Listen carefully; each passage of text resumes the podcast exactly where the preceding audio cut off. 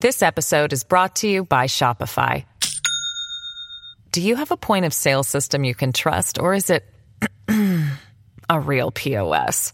You need Shopify for retail. From accepting payments to managing inventory, Shopify POS has everything you need to sell in person. Go to shopify.com slash system, all lowercase, to take your retail business to the next level today. That's shopify.com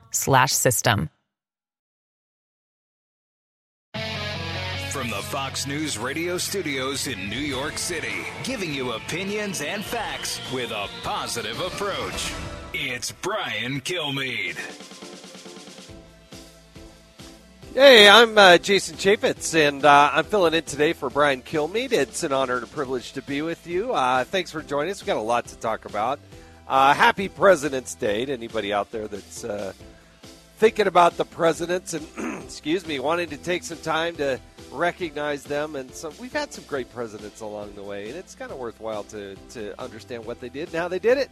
Uh, but we've got uh, a president who's under some pressure right now, I tell you, because uh, we've got uh, Russia on the move, potentially going into Ukraine, and uh, we want to get right after it. The because we're uh, I'm thrilled to have Congressman Chris Stewart now.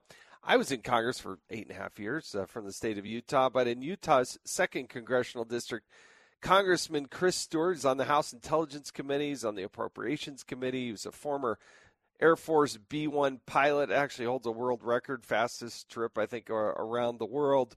Uh, but he's also the author of a new book uh, that has just come out The Final Fight for Freedom. The Final Fight for Freedom. Please help welcome us to the show, Congressman Chris Stewart. Good morning, Jason. So good to be with you. Thank you. Hey, thanks for having us. Look, um, one of the things you really bring to the table, the impact that you make there in Congress, is your understanding and your in depth analysis of not only the military background, but also the intelligence background. And, uh, you know, the concern is that. Uh, that Vladimir Putin's about to move back into Ukraine for the second time, obviously taking over the Crimea uh, Crimea, and and now looking to make another bold move. What what do you think is happening? What's your best guess as you see it? Yeah, I, I think you know the president's been pretty clear, as have been many of the other uh, administration officials, that the Vladimir Putin decided sometime last fall that he was going to do this. And the intelligence on this is, as I said, been pretty clear. And, and by the way, Jason, when I say that the intelligence, you know, uh, I understand there's there's skepticism regarding that, and I share that skepticism because sometimes they just get it wrong.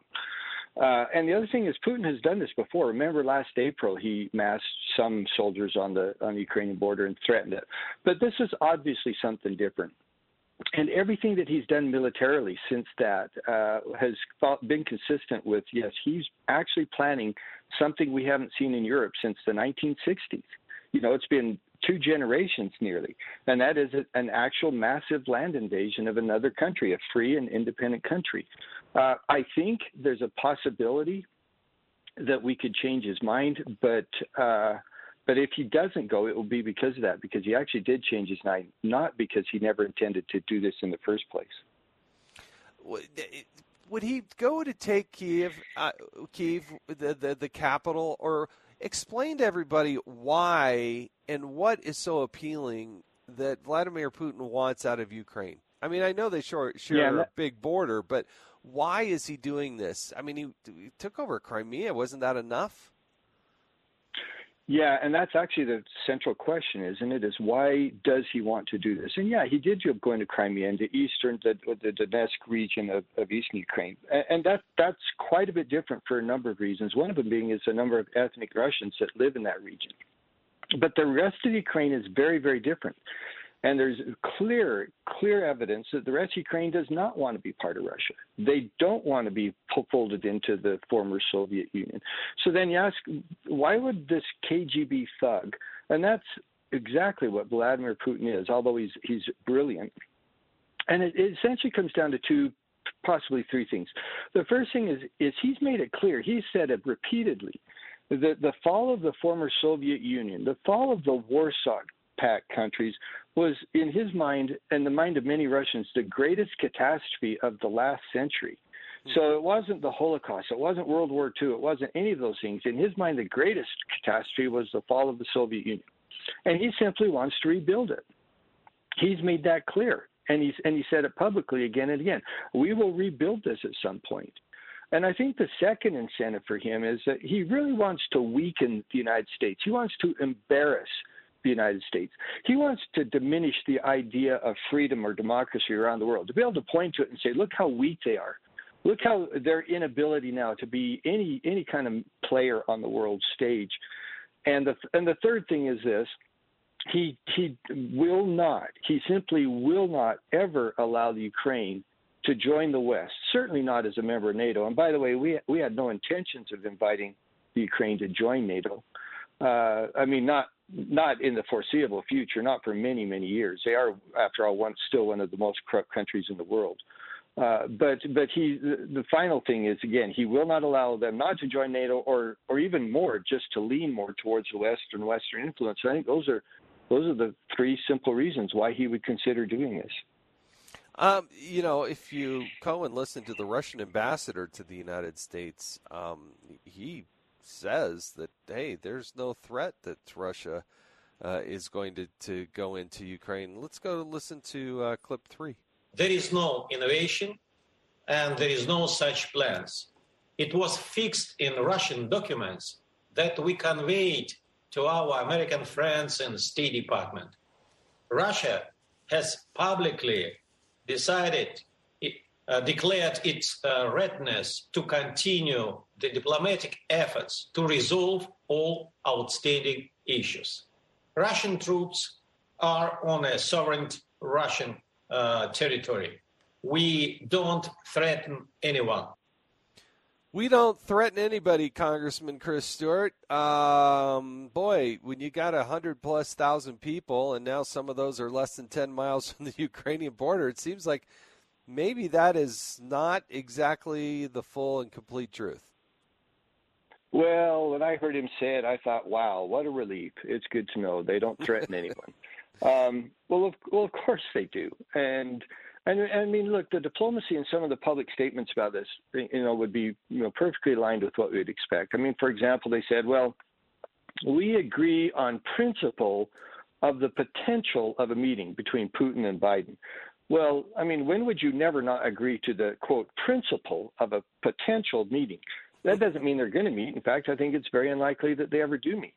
Uh, and it's the same thing with, uh, you know, uh, three days ago they claimed that they were withdrawing their soldiers, and of course that turned out to not to be true.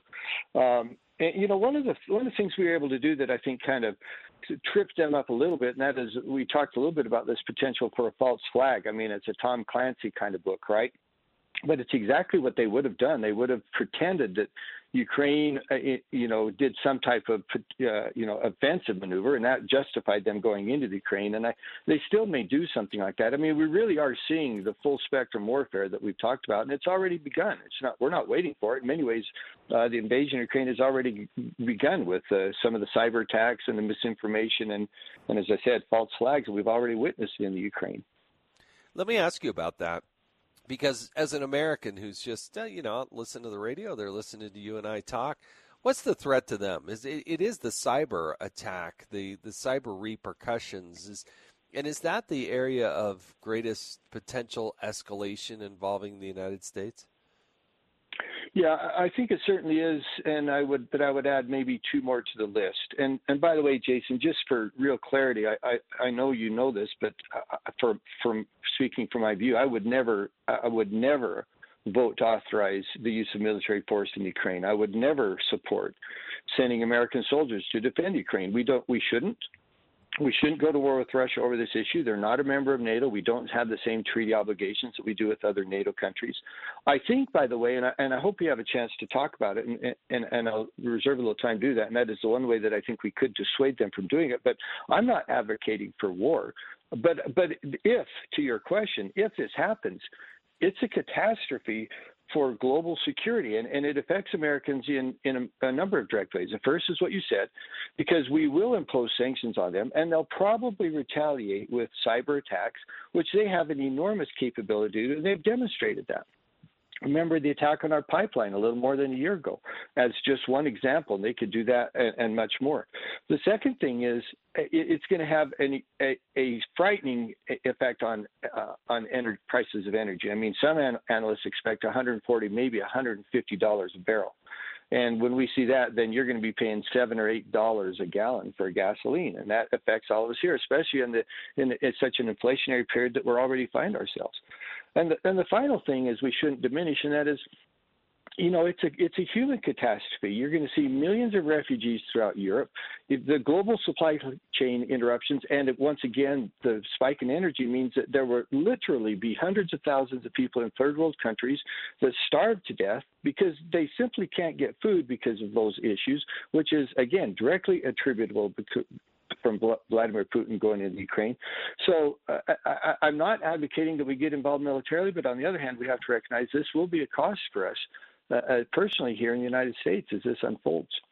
So, how do you dissuade um, Russia at this point? I mean, he's so far into it now. You, you, yeah. you put those wheels in motion. It looks like they're in the wheels in motion. Um, but how how would you dissuade him? Yeah, again, the president has threatened sanctions, the mother of all sanctions. It's not going to work. They've already got ways around the sanctions. China has promised to buffer the sanctions. They can't do it completely, but they can make a big difference if China uh, steps in and helps. You know, the soldiers in Poland, in Poland and the Baltics, again, an important step, but Vladimir Putin wasn't going to go into Poland right now. The only thing that will dissuade Vladimir Putin is this threat of an armed and organized resistance. He's willing to lose soldiers, and the Russian people are willing to lose soldiers in a military campaign to go in and take Kiev and to occupy the country. The one thing that he does not want and that they will not support is week after week of Russian soldiers being sent home in body bags because every time uh, a, a Russian soldier goes p- past a Ukrainian citizen, he wants to know if he's going to throw a hand grenade at him or being, you know, snipers up on rooftops. And that is the only thing that Vladimir Putin fears. And by the way, Afghanistan, a, a recent reminder, should should remind us of the power of that ongoing battle that he might find himself in as he occupies Ukraine. And so I think that's the one thing this president could do is say, we will arm a resistance. We will support a resistance. We'll gather the NATO allies to support a resistance. And if he were to be very, very clear on that and adamant about that, I really think that's the one thing that Vladimir Putin is, is, is, terrified of, and the one thing that might change his mind. But I don't think our president has mentioned that at all that I'm aware of. Maybe once or twice, but I mean, it certainly hasn't been a keystone of his of his efforts to avoid this. Yeah, no. What I hear is sanctions, sanctions, sanctions, sanctions. Um, and uh, and then Kamala Harris. We got to go to break here pretty quick, but uh, let's listen to clip two. Kamala Harris in Munich, Germany, and her push for unity understanding that our work together and our unity is a sign of the strength of our nations individually and collectively. I do believe, I think we all know, our greatest strength is our unity. This is a moment that has made that clear that our unity is evidence and is a measure of our strength. Well, uh, in her first trip to Europe, there's the vice president talking about unity. Um, didn't really think that through going into Afghanistan. That that how much do you think is that a contributing factor? I've only got about 30 seconds, and we're going to have to go. Yeah, yeah. Well, one, I'm confused because I thought our greatest strength was our diversity, but you know that's another issue. Uh, hey, look, there's no question Good that point. Ukraine. Uh, uh, they looked at Afghanistan and that debacle. There's no question that he looked at that and said, now is the time. Now is the time to go. They didn't do this under Trump. They said, now is the time to go. And, it, and Afghanistan had enormous implications for that.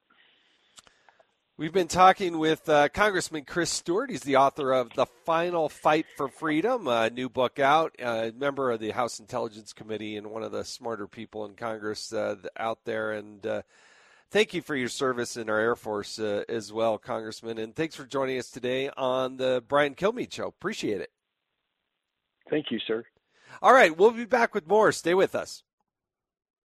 Don't go anywhere. Brian Kilmeade will be right back. Hey, folks, it's your man, Keyshawn Johnson, here to talk about Angie, formerly known as Angie's List, your go to home services. Marketplace for getting all your jobs done well. Now, you might be wondering, what exactly is Angie?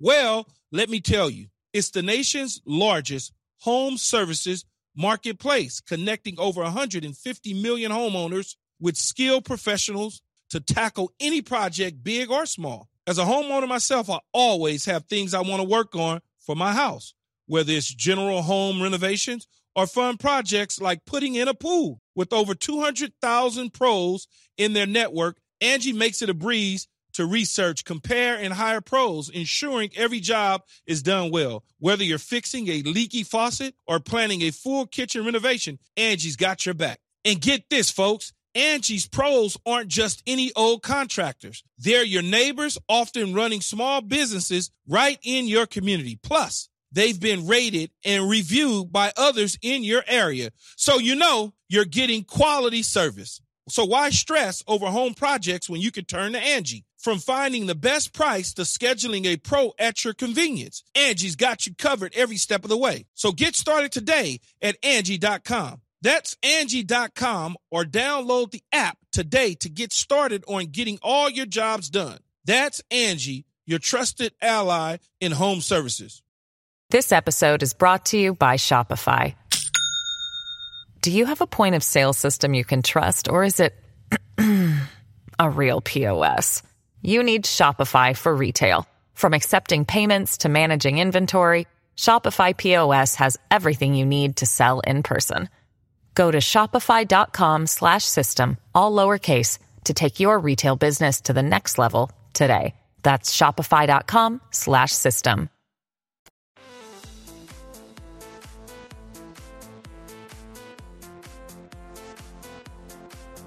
A talk show that's real.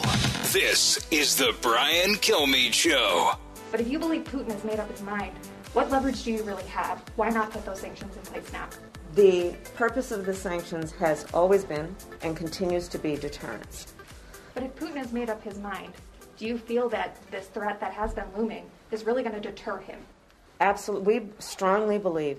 And, and remember also that the sanctions are a product not only of our perspective as the United States, but a shared perspective among our allies. And the allied relationship is such that we have agreed that the deterrence effect of these sanctions is still a meaningful one, especially because remember also, we still sincerely hope that there is a diplomatic path out of this moment. And within the context then of the fact that that window is still opening, although uh, open, although it is absolutely narrowing, but within the context of a diplomatic path still being open. A bit of a word salad there from the first time visitor to Europe, uh, Vice President Kamala Harris. Uh, there in in Munich, uh, talking with others and answering questions from reporters. Give her credit for answering questions, but it's all about sanctions, sanctions, sanctions. Now, uh, that's been the go-to answer. Uh, but uh, Vladimir Putin and Russia went in and took about roughly 25% of Georgia. They announced sanctions on that. Um, and the, here's uh, Barack Obama when when Russia decided that hey, you know, we want part of Crimea, we want part of Ukraine. Uh, this is what uh, President Obama said at the time. Cut 26. Today, I'm announcing a series of measures that will continue to increase the costs on Russia and on those responsible for what is happening in Ukraine. We are imposing sanctions on specific individuals responsible for undermining the sovereignty, territorial integrity, and government of Ukraine. We're making it clear that there are consequences for their actions. We'll continue to make clear to Russia that further provocations will achieve nothing except to further isolate Russia and diminish its place in the world. So the President Obama, Vice President Joe Biden, uh, sanctions will, uh, you know, be a deterrent. And boy, President, you know, Putin is just a little bit scared of how bad those sanctions can be because, boy, he was on the receiving end of them when he went into Crimea, and that became such a deterrent. It was such an overwhelming force. Boy, I wouldn't want to step on that again. I'm not going to go back in there. The oven's awfully hot. I don't want to touch that stove top. Are you kidding me? Sanctions, sanctions, sanctions, sanctions. And we just heard from Congressman Chris Stewart talking about, yeah, you do sanctions, you know, that's part of the normal thing, but it's not going to be the deterrent that's going to be the difference between Vladimir Putin trying to piece and puzzle the the Soviet Union back together and expand its horizons and its territory and influence upon the world. I think people like Vladimir Putin and President Xi and others around the world, they just look at sanctions from the United States and just start to giggle. Like, what in the world? How many times have we said these are going to be the toughest sanctions we've ever had? Well, then why weren't they tough before? Like, if you're going to put in sanctions, Give us the biggest, baddest sanction ever on the history of the planet. Don't tell me you got to go back and you still have more sanctions you can put on top of them. Especially when Russia is still in Georgia, it's still in Crimea, and now it's looking to take over potentially the entire country. That just gets under my skin because we have not used these as a deterrent. It's just a word salad from the vice president and the president. I've seen it happen on both sides of the aisle, by the way, but it didn't happen with Donald Trump. I can promise you that because they knew he meant business. Stay with us here on the Brian Kilmeade Show. We'll be right back. you out of the gates and ready to go. Hey, it's Hutton Withrow. Hot Mic is here on the Outkick Network. We've got your afternoon covered with the latest sports discussion, and it's available wherever you find your audio. Daily analysis and news. He is hot. I am Mike. Actually, my name is Chad. His name is Jonathan, but you get the picture. We're going to bring it every single day. Whatever you want to call us, we'll respond to. We just want you to respond to what we're dishing out every day. And while you're here, we hope you subscribe to the podcast, like, subscribe, and share. Radio show like no other. It's Brian Kilmeade. We're taking the power out of your hands and putting it back with the parents the way it should be. We sat here last year and listened to you guys preach to us about Governor Northam's executive orders and how we must follow them. You guys remember that? We do. So here's the governor that comes into office, but yet you don't want to follow his orders. Why is that? That makes no sense. And it makes all of you a bunch of hypocrites. Oh, I just love that clip from the Virginia mother, Alicia Vaught. She uh, she's got the most important title out there, mother, um, telling it like it is there in Virginia to a school board who uh, was a little contentious. They actually set the cops in to, to have her have her removed at one point, but. Uh, I, we're pleased now to talk a little bit more about uh, the coronavirus, school boards, and all that with one of our favorites, Sean Duffy, former congressman from uh, Wisconsin, uh, joining me on, on Fox News, doing all sorts of hits and co-hosting or guest hosting shows and whatnot, and just an all-around good guy. And he's got, I think, 27 kids of his own. So, Sean Duffy, thanks for joining us. Hey, Jason, it's good to be with you. Kind of the king of Utah. You might think I'm actually from Utah with nine kids. Uh, yeah. Oh, it's from Wisconsin. yeah, an under producer with only nine kids. Um, I can only imagine. Uh, we're dealing with our three, and, and now I'm a grandpa. I actually have I have four grandkids now. I we just what, had what? our fourth grandchild that that was born over the weekend, and um, it's just the greatest joy, greatest thing in the world to see your daughter give birth to a to a beautiful, healthy little girl. It's just it's just amazing, and you've been through that. You're dad, and uh, and a good one at that. Well, first of all, I didn't know you're you, are you are on number four for the grandchildren. Congratulations. Um, and the first thought that came into my, my, mind was that you don't look old enough to be a grandfather, but I'm going to take your word for it. Yes. And what yes, I've heard I is am. So great about great yes, I well grandfatherhood is that you get to have fun with kids and you get to send them back to their parents. Where I'm still in the throes of my nine kids, and I have to keep them especially when they get rowdy. I don't I have no one to send them to. They're mine. So that's right. That's right. You and Rachel playing a little zone defense there. Um, listen, let's talk. Let's talk some more about coronavirus because one of the great tragedies of what's going on is how this has been handled. I know Rachel. I've seen her. She's doing a great job on Fox and Friends there over the weekend and and other shows. I see her on other things as well. But both of you have been vocal about this. What's your kind of your take here. We're we're getting towards the latter part of, of February. What's your take on how this government has handled mask mask mandates and certainly as it affects the kids? Well, you know, I I think that it's important for the government to implement policies to to keep people safe. That's important. And coronavirus was dangerous, but you always do that with an eye towards freedom and maximizing freedom for people. And I don't think the government has done a good job with that. And you just, you played the clip on the uh, way into our segment with this mom in Virginia basically calling out the school board for um, for not following the directive of the new governor, who said take masks off on kids. Which, by the way, I mean, a lot of the studies that I've seen, and I know there's some some varying evidence, but masks, and, unless it's an N95 and worn correctly, they don't work. So we're putting kids in masks that don't work.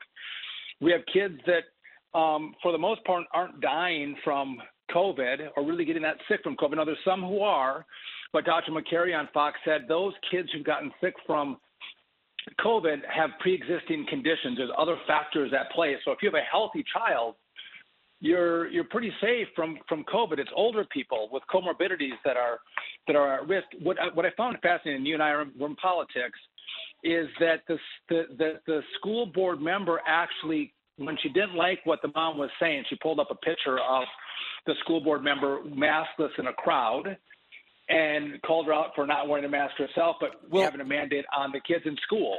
Well, let's let's play that clip. It's clip 24 yeah. and listen to this exchange. Here's a picture of you right here on Facebook with a crowd of people. That's it. With no mask on. Uh, this Excuse is my me? time and I don't no. interrupt you. Here's another picture. No. With you with a no mask on. I'm sorry, Miss Vaught, you are done. Can we have a police officer, please? You should be able to say her piece. I've had to listen to people come and criticize me. That doesn't make it right, Jamie. You're right, but I had to say. Those are my. That's my family. That is all. Then fine. What do you think about our family? I am not. Our family is being suffocated today. I'm done. your Policies. Who can have my seat? We're coming for them, all of them. Congressman Duffy, what's your take on that exchange? it's wow. I mean, you and I have been involved in politics. We've, we, you know, we've run races, we've done town halls, we've been at places, and people ask you hard questions. Sometimes they bring your family into it. Sometimes they bring your donors into it. Sometimes they bring hypocrisy into the questions that they ask you. And when you raise your hand and you want to run, guess what?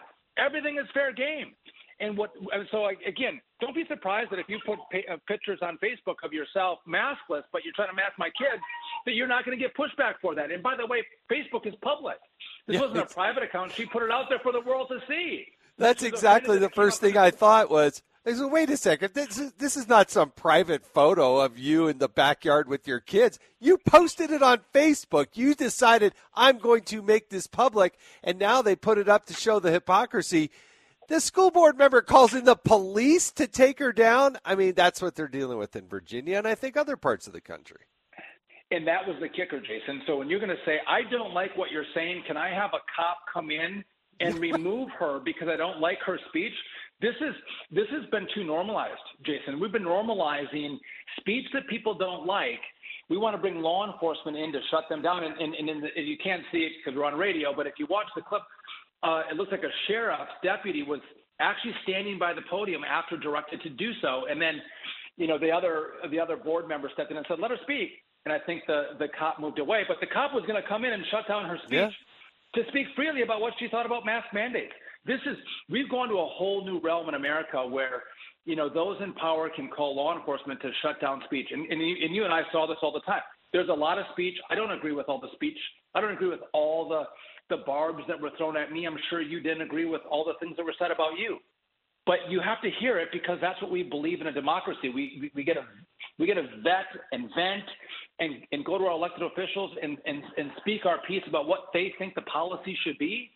That is American politics, and we've gone to this new realm of no, no, no, no. I don't like what you're saying. I'm going to shut you down, and I'll have law enforcement do it. And law enforcement was all too willing to actually shut this woman down until another board member said, no, no, no, let her speak, and basically cops get away.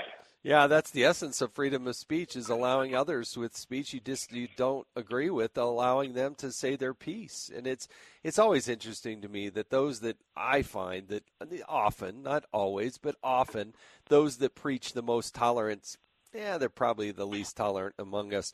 I want to play another clip from you. This is from London Breed uh, on the Meet the Press. This is the mayor of San Francisco. And it, it, part of it is this uh, sort of rewrite of history where saying, hey, this is not a Democrat or Republican issue. You know, uh, we're, we're, we're above that. It's not. And I, I was listening to this and I thought, oh, yes, it is. It is a Democrat and Republican issue.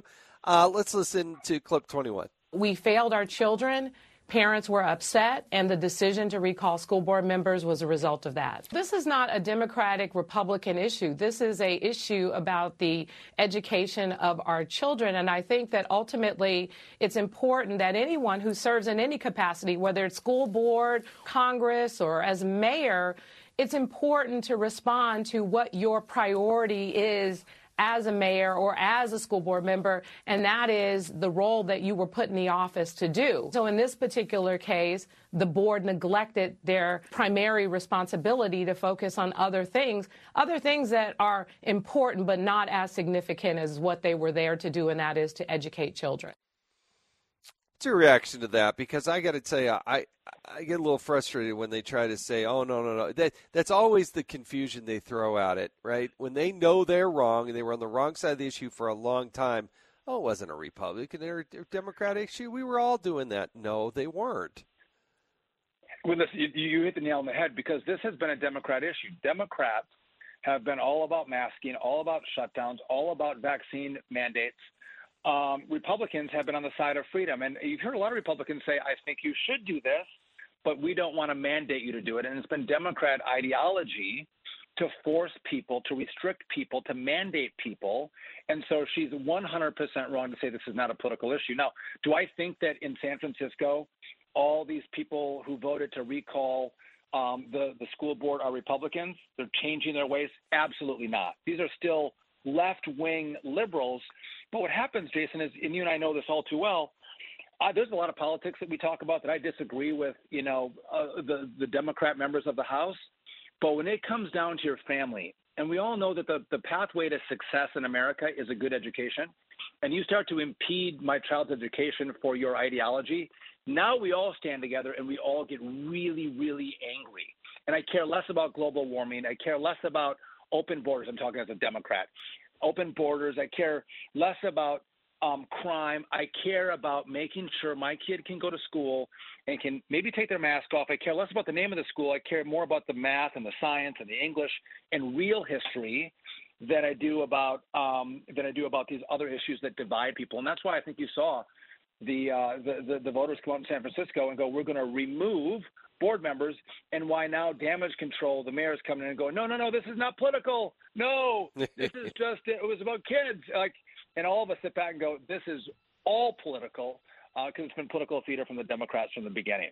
That's exactly. It's exactly right. Hey, I want to get your quick take. I mean, you got uh, your background in history as Wisconsin. You got proximity to to Canada. What, what's your take on what's going on with the truckers now that we're in? I don't know what day number it is, but boy, I got to tell you that the unbelievable um, tough stance that the prime minister has taken, um, accusing them of you know marching with people with with swastikas and and shutting down that whole city, arresting people. You see people getting kicked. You see horses trampling people. What, what's your take on what's going on up there?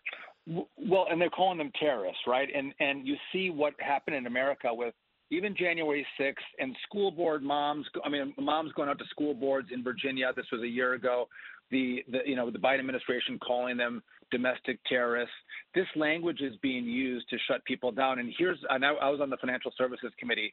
You were the chair of oversight on financial services. We were very concerned about the about this um, five six years ago when banks started to say, well, listen, we're not going to bank people we don't like, gun dealers, we're not going to small um, small uh, small dollar lenders, we're not going to vote uh, uh, bank um, cigarette shops, things you might not like, but they're legal businesses, Jason. Banks were yeah. shutting them down.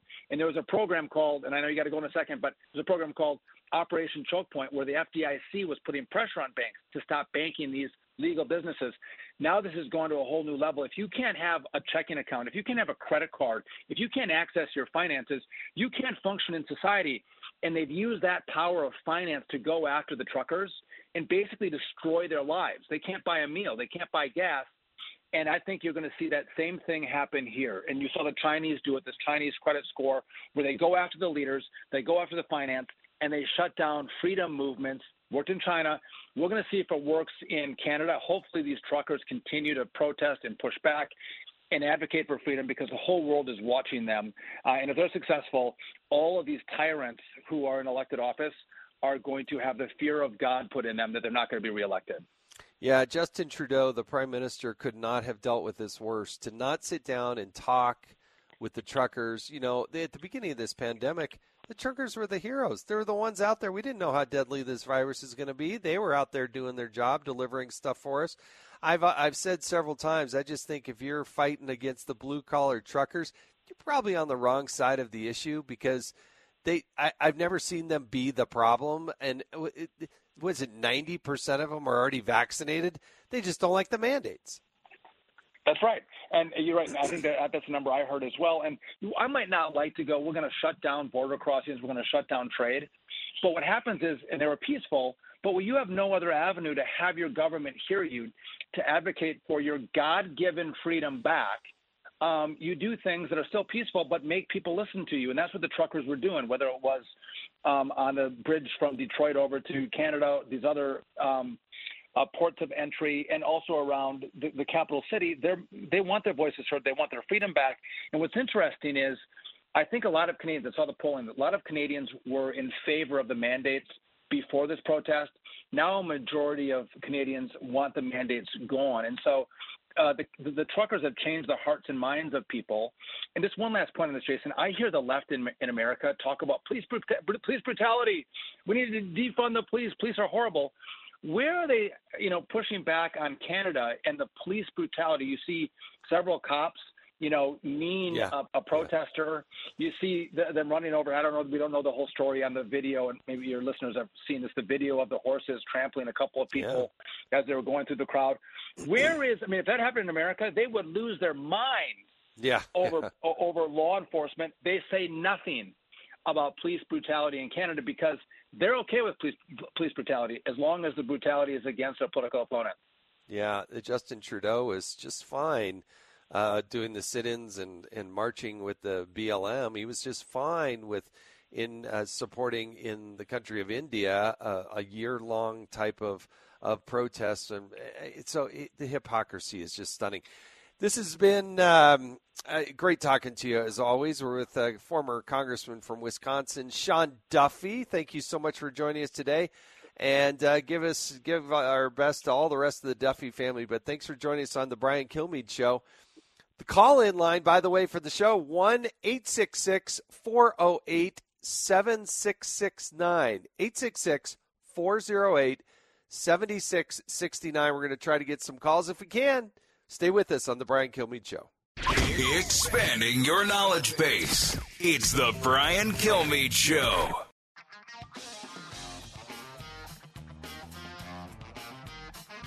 The more you listen, the more you'll know. It's Brian Kilmeade. Hey, this is actually Jason Chaffetz filling in for Brian, but let's go to the call line. Uh, we have Peter in Canada. Thanks for joining us on the Kilmeade Show. What what's uh, what are you thinking?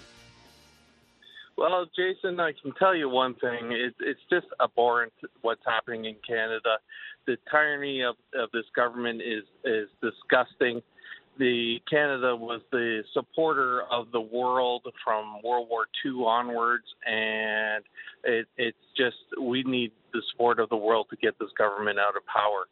Justin Trudeau is more corrupt than Hillary has ever been, and the scandals are uh, almost on a quarterly basis in the multi millions of dollars, and he he just is a power hungry little brat. Well, listen, you're there in Canada. Um, uh, my guess is the mood is changing on this. It's forcing people to think through the issue. Um, we love our neighbors to the north. We love Canadians. Um, they're usually just good, wonderful people, but it's pretty shocking to see how aggressive uh, the Trudeau administration has been and and the way he's taking this. The, what bothers me is he won't go out and listen. He doesn't talk to them the way he handled himself in in Parliament and making the accusation about marching with people with with swastikas, I think that was way over the line. Just go out and talk with these people, have an understanding, a deep appreciation, understand the heroic efforts they went through at the beginning of this pandemic to do the things that they needed to do. And hey, we want to have open open uh, highways and, and commerce and trade, but we also want free speech. We want to be able to, to express the frustration. But boy, the way uh, Canada's handling this, a la Justin Trudeau, is just a national uh, embarrassment to Canada. Uh, it's a, it, an affront to everything that's going out west. This has been the Brian Kilmeade Show. Thanks for joining us.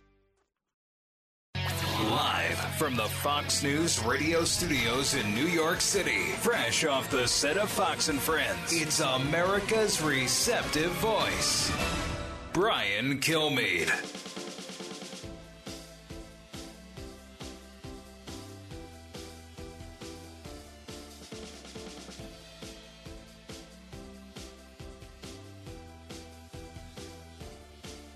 Well, almost, almost, Brian Kilmeade. This is Jason Chaffetz. I'm a Fox News contributor, host of the Jason in the House podcast, which you can listen to anywhere. Uh, and I also served in the United States Congress for eight and a half years. And during that time, I was honored and privileged to serve with a gentleman from Arizona, from the 5th Congressional District there in Arizona. Uh, Congressman Andy Biggs, who's joining us now on the line. Uh, he's from the he's on the House Judiciary Committee. He's the chairman of the House Freedom Caucus, and not at all bashful to share his opinion on what he thinks is going on in the world. Congressman Biggs, thanks for joining us. Jason, it's great to be with you, and I've never noticed you to shy away from expressing your opinion either, my friend. Yeah, that's it. Well, you get the Judiciary Committee together. You got a room full of egos. Look out! Uh, everybody wants to talk. So, um, but that's what the that's what the the body is supposed to be debating issues. It's it was always amazing to me when I served with you, like.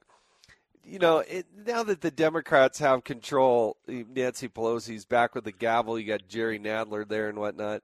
How many things they won't talk about, like the origins of COVID. Oh, we don't want to talk about that. We don't want to talk about immigration. We're not going to talk about the border. We're not going to do. I mean, if you and I sat down and made a list of all the things that Jerry Nadler doesn't want to talk about, they just happen to be all the issues of the day. Exactly right. And never forget that everything you were talking about has jurisdiction in that committee, and he doesn't want to talk about anything about that. Nothing yeah, about that. that's exactly right. Judiciary Committee has this broad jurisdiction and really important, weighty stuff, but to not even bring it up and talk about it, things like COVID, the border, uh, I mean, it's, it's crime.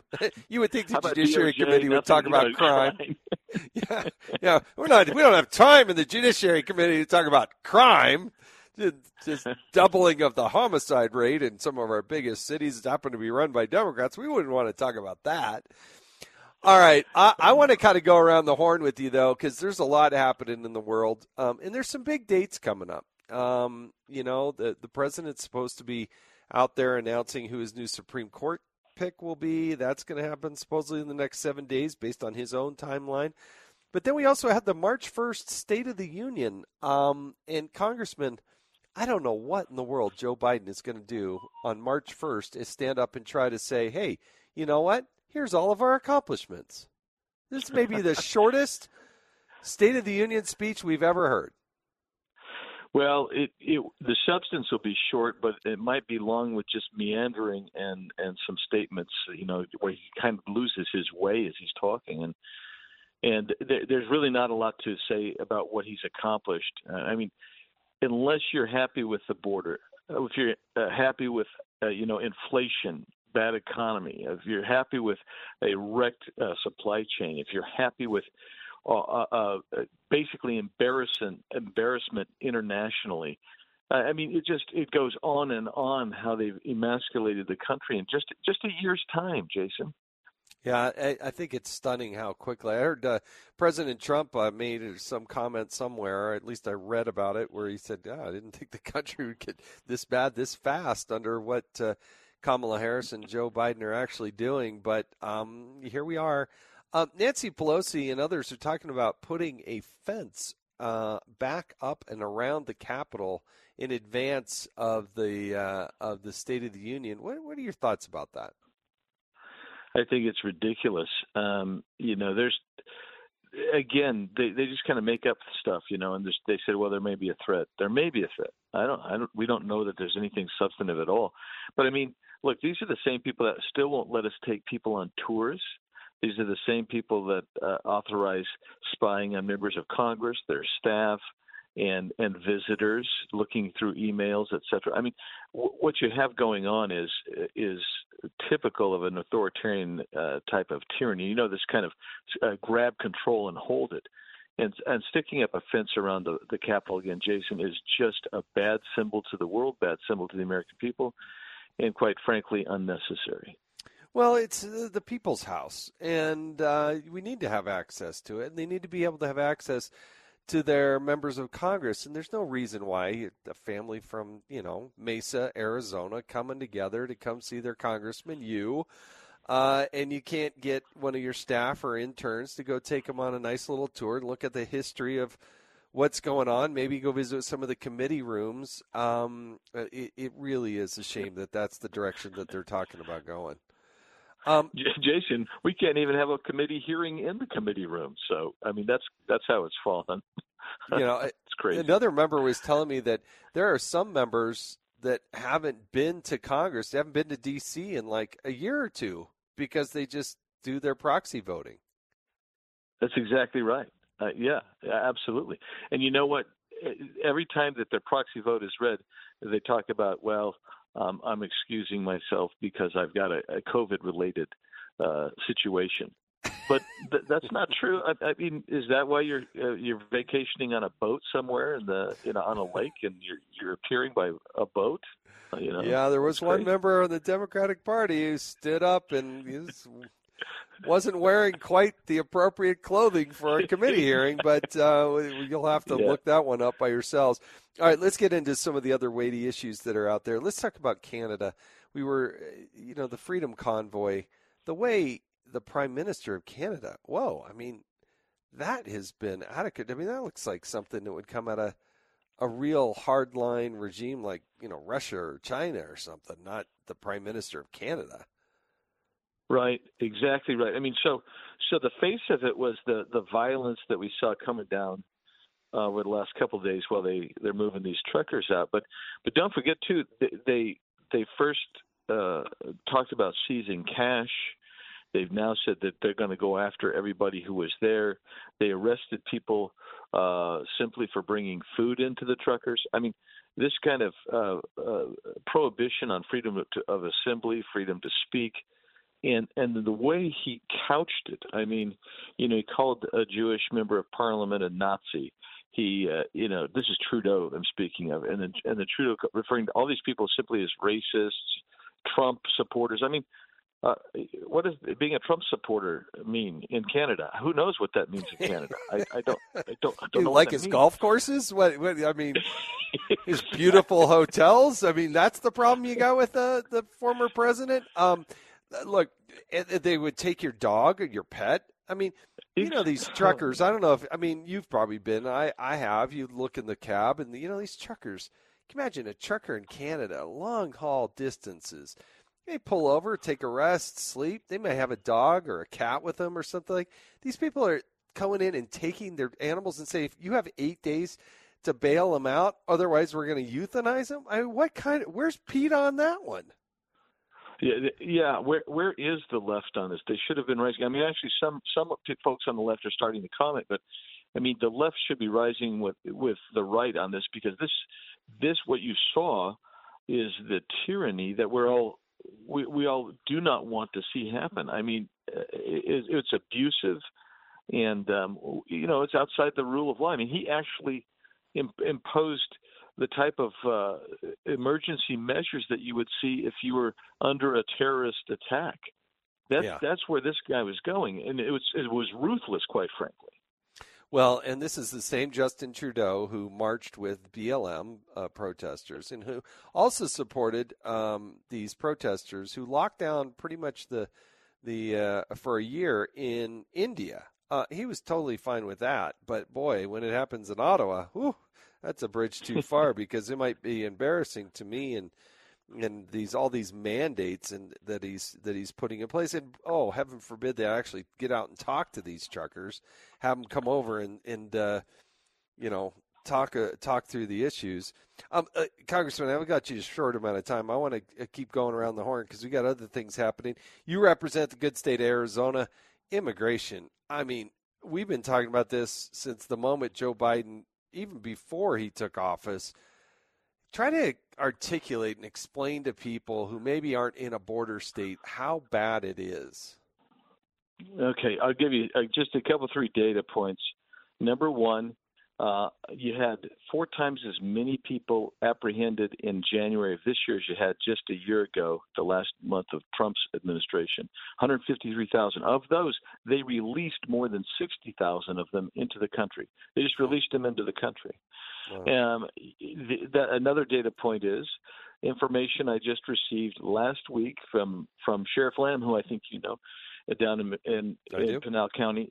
They have seized over 20 million fentanyl pills, is what uh, last year, and they believe they got maybe 10% of the fentanyl. Excuse me, they they seized two million. They believe they they they only got about 10%. So you're talking about 20 million fentanyl pills, of which DEA has said 40% are lethal, contain a lethal dose. So that's that's a, an important thing to understand. And then I guess the third thing is to understand that that we are on pace already this this calendar year to exceed the two million that we had last calendar year of illegal alien apprehensions, with probably another six to eight hundred thousand gotaways. That's what you're looking at um, in a in a nation overwhelmed, and and you know that's that would put you in the top ten in largest cities in the country. Uh, just those people coming in. Well, it re- it really is stunning, and it's so you know it, it, to hear Joe Biden and Kamala Harris out there talking about protecting the uh, territory and the sovereign border of Ukraine, while mm not addressing what's going on in our own border, north and south, by the way. Um, and not even protecting and inviting essentially people into the United States. And then once they're here, you know, put them on airplanes, allowing them to use documents to, you know, to get on airplanes that are like arrest documentation, that kind of. I mean, it's just so absurd and it's offensive, but it's very real. I mean, these people are coming into the country now. They have no paperwork. They can't do. Uh, you know, they're going to need food. They're going to need shelter. They're going to need a job. They're going to need all these things. It just puts more pressure on on good tax-paying Americans.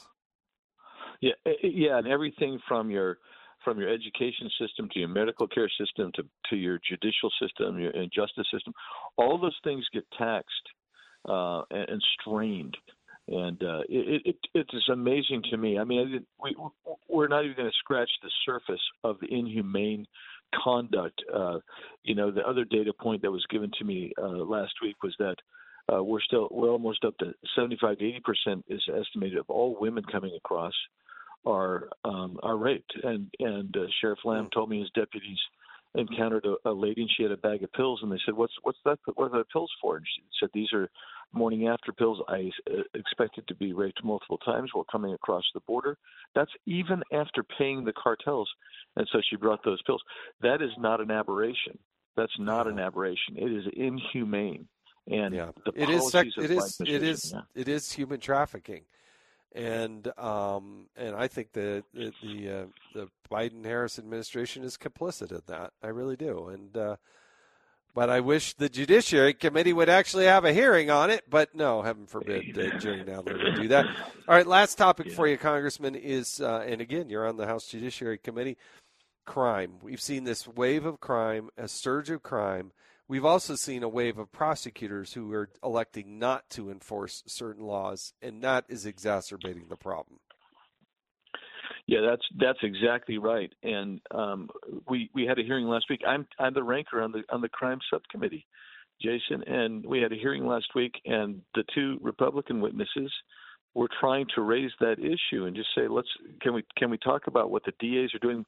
How about the no cash bail, letting people out to go commit additional crimes? And we're seeing that all over the place. And you have places like Tucson, Arizona, highest homicide rate ever, and uh, these these DAs are letting these folks out to commit these crimes.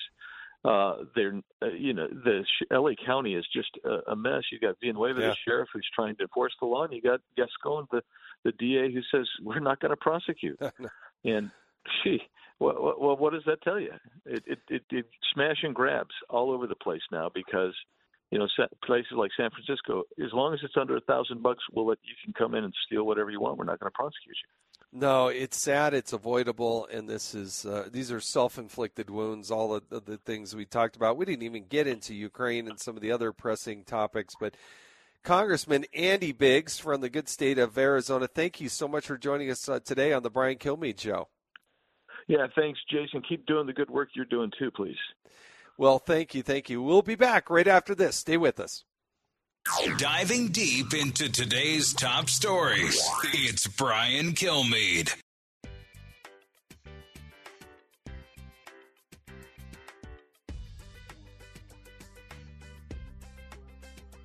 If you're interested in it, Brian's talking about it. You're with Brian Kilmeade.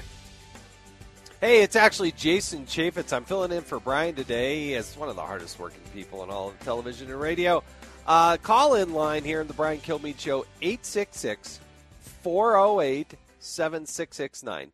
866 408 7669. Let's go to Eric, who's in Orlando listening on W WDBO. Eric, what's on your mind? How are you today, sir? Fired up. Yeah, me too. Um, you're allowed to loot up to a thousand dollars, but don't get caught putting in six hundred dollars in your checking account. Kind of makes this the move to get rid of cash make sense, doesn't it? Um, we miss you in Congress. We miss Trey Gowdy in Congress, but I think your podcasts are way more powerful, addressing more people because nobody watches C-SPAN anymore. Um, I don't. I, I used to joke. Saw... I used to joke though. Yeah, I used to host the the number one show on C-SPAN when I chaired the oversight committee. But yeah, sorry. Go ahead, Eric. Thank you. I, I, I appreciate wondering it. I was wondering if you saw Marjorie Taylor Greene recently on a podcast with another sitting Congressperson. I couldn't remember his name. But if you were still in Congress, guys like you and Trey Gowdy, true patriots, you'd be appalled because apparently she's taking turns with four other Congress people, making sure they're on the floor to make sure that the votes are recorded. And she's getting yelled at by her own party, too, that, hey, what are you doing? We want to go home. So, just like you said, where people are proxy voting and haven't been there for a year, if the American people saw what was going on, and I fear that Marjorie Taylor Greene, they're probably going to primary her and try to get her out of because she's, but she's a true patriot. She's telling us, we the people, what's going on. And it's just, I'm, I'm sure you're glad to not be part of it anymore, and thank you well, for everything you've done for us.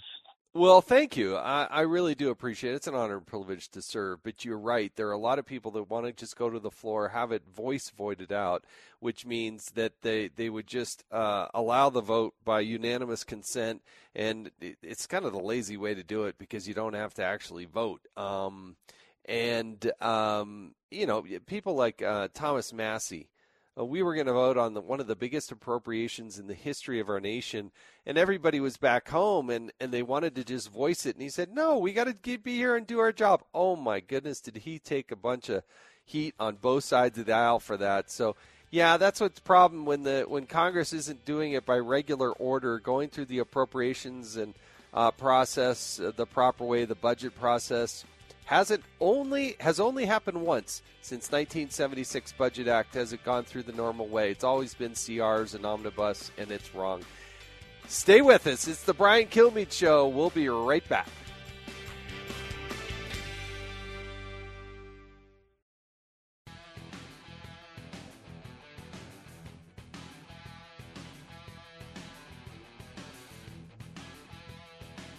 Radio that makes you think. This is the Brian Kilmeade Show. And I bet you're thinking, hey, that's not Brian Kilmeade. And you're right. Uh, I'm Jason Chaffetz, filling in for Brian. Um, this is the Brian Kilmeade Show, and there's a lot to talk about. Um, I'm thrilled to have on Amy Kellogg, who's joining us. She's the Fox News senior foreign affairs correspondent. Um, she just uh, came out with a piece a couple days ago. Russia, who is winning the propaganda war over the Ukraine conflict, and uh, has an update on some of the things that are happening there at the, the White House. Amy, thank you so much for joining us on the Brian Kilmeade Show. Hi, Jason. Thanks for the invitation. Yeah, absolutely. So tell us, what's the National Security Council? I believe they were convening, right?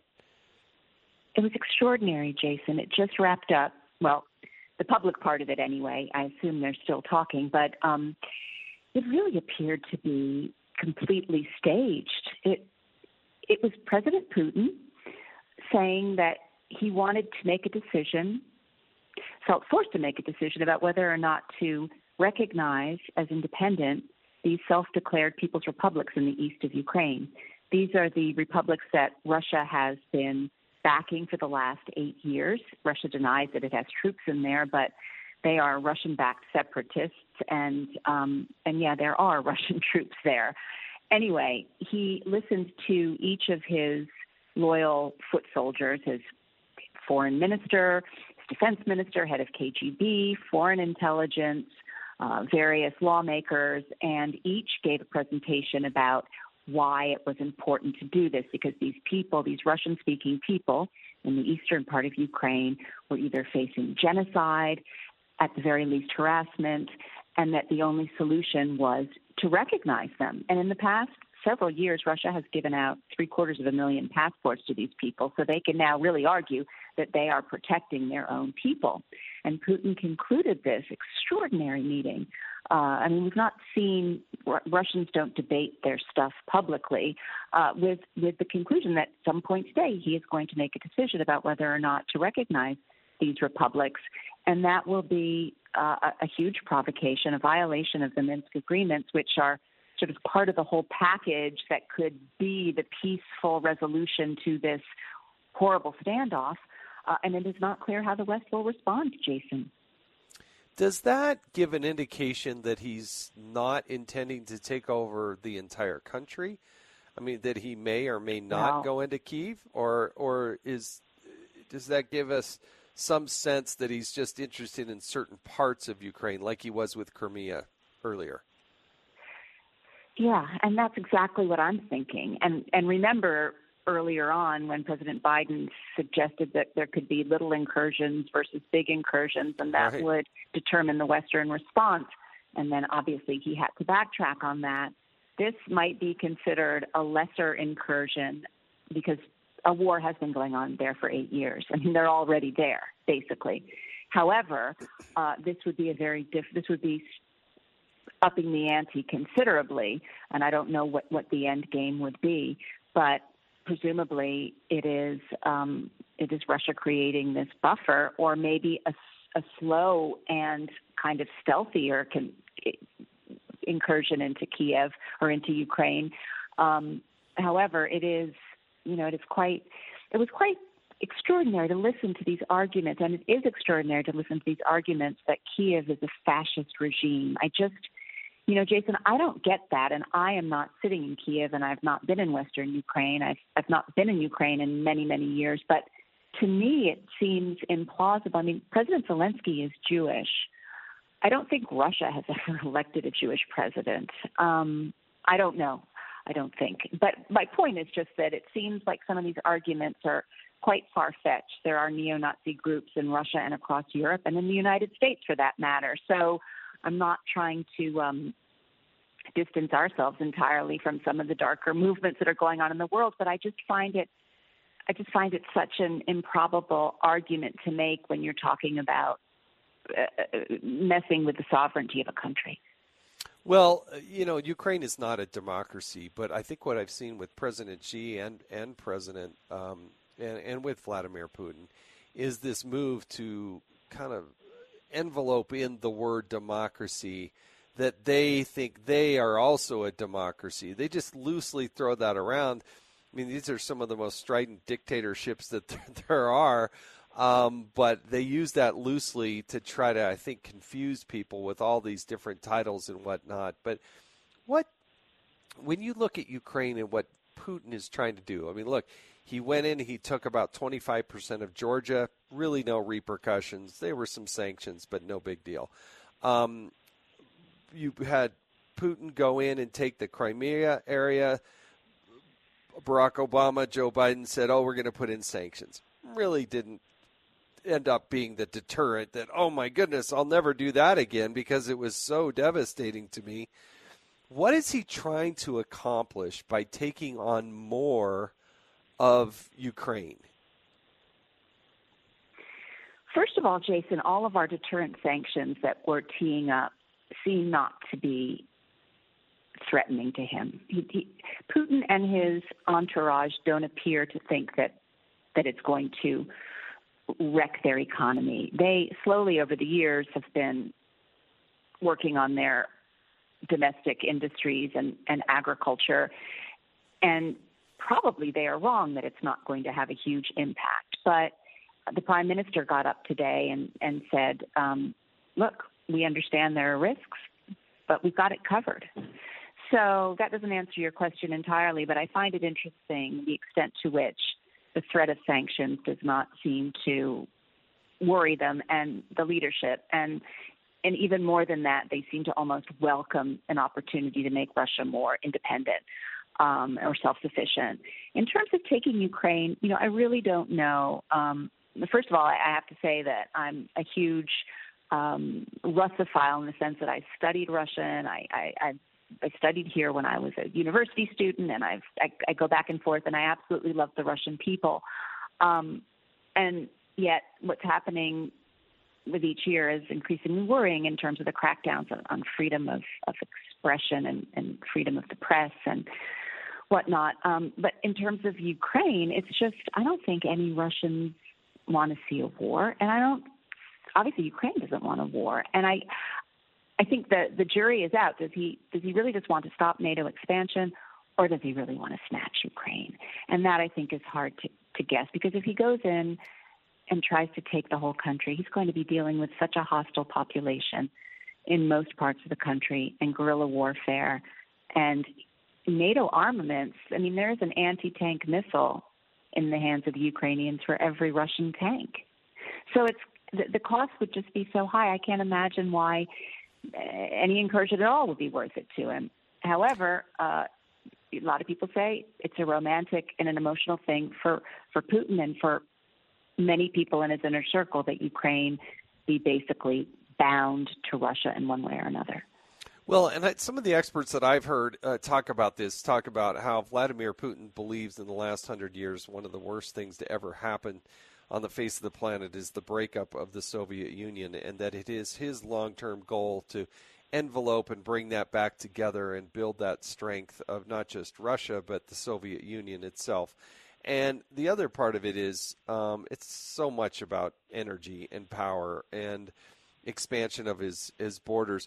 Let's play this clip from the former energy secretary to Donald Trump, uh, the former governor of Texas, Rick Perry, uh, cut 11. President Trump, he understood that uh, if you want to be strong from a national security standpoint, you make sure that you have the fossil fuels that will keep our military uh, fueled. When it comes to Europe, uh, we were sending the message that we were going to supply them with the liquefied natural gas, uh, that we were going to be a steadfast supplier to Europe, that the Russians would never be able to hold them hostage again the way they did uh, Ukraine with a couple of winters uh, previous to the Trump administration. And you can bet that's going to happen again. Putin's going to cut off the, the, the, the fuel to, to Europe. Uh, when he wants something, he just basically will s- squeeze the supply down. And, and that's the concern is that um, rising fuel prices help Putin. It also help the Iranians as well because they're basically gas stations. That's their number one uh, economic drivers. So the rise in gas and fuel prices is good for them. Um, but it is about energy. And when Joe Biden decided, hey, we're not going to be energy independent. Guess what, folks? Um, there's a consequence to that, and it empowered Russia. Yeah, it's a it's already a huge problem for Europe, Jason. There are uh, anecdotally, I've barely been in Italy where I live in the last month, but um, there's I keep hearing stories that certain factories are either going under or pausing production because they can't afford the cost of energy, and that's now. Um, and that's because of this situation. I asked some, I have asked some people who are sort of in the know here. They are maybe not in Putin's inner circle, but they are close to the government. And I've asked if if these heightened energy prices are revenge for what's going on so far, and they said no. But if Russia were our friend, it would open up the taps and get some extra energy into the market. Um, yeah, I don't even know where you begin unpicking the whole energy story because there's there's Ukraine, and also their their economy depends on some of the transit of gas through through their country. There's Nord Stream 2, there's European dependence, there's political pressure about you know fossil fuels in the United States. It's it's hard to sort of pick it all apart and figure out the best way forward. But right now, Europe is really in a hard place, looking at a potential furthering of this crisis and uh, and energy. Um, last thing that, and thank you so much for joining us, Amy. We're speaking with Amy Kellogg, the Fox News senior foreign affairs correspondent here on the Brian Kilmeade show. Um, Vice President uh, Kamala Harris uh, made her very first trip to Europe. Um, she gave a little bit of a word salad answer on some of these, uh, you know, will sanctions work? I thought Vladimir Putin had already made up his mind. Maybe he didn't make up his mind. It's been a little bit all over the map. Uh, so is the president, I, I, from my perspective. How was that received? Uh, was it an issue? Um, how does Europe and and uh, Russia and certainly the people in um, Ukraine. How did they receive the vice president? Well, to be honest, they're more focused on the president. I haven't heard what I haven't heard anyone commenting on Kamala Harris. Basically, at this point, the situation is so tense. Just now, I was listening to the capos, you know, the big guy sitting with Putin, speaking about how the only person that matters is President Biden to them. NATO doesn't matter. Um, the EU doesn't matter. Nobody matters. It's, well, Washington, which I guess is Harris as well, but I think it's really um, about President Biden. And people have said, Jason, that Putin only understands the language, uh, the language of force. But I spoke to someone today in his Duma in the in the Parliament who said that he actually thought actually it was an analyst, I'm sorry, but who knows this, the landscape well, he said he actually thought that he would have an interlocutor with, um, with, with, with Biden. He thought that Biden might be willing to work with him on the NATO expansion, and, and that's not the case. So, so we are where we are, but I think you know, it's really hard to know what Putin is planning to do next and where this goes from here. I just think that um, this has been brewing for so many years, and Putin is probably, you know, the, the rhetoric, whether it was from Harris or anyone else, it was unified coming out of Munich. People were were very, very hard on Russia and Putin and what's going on, and the message was was tough. And I think that really offended him, and I don't know whether that will have a good effect ultimately, or whether it will make him dig in more. But uh, there was a lot of talk about that last night on the talk shows here. Interesting, interesting. Amy Kellogg, Fox News uh, senior foreign affairs correspondent. Thank you so much for joining us on the Brian Kilmeade Show. Thanks, Jason. Thanks again. Really do appreciate it. Stay with us. Uh, the call in number 866 408 7669 is the Brian Kilmeade Show. Giving you everything you need to know. You're with Brian Kilmeade.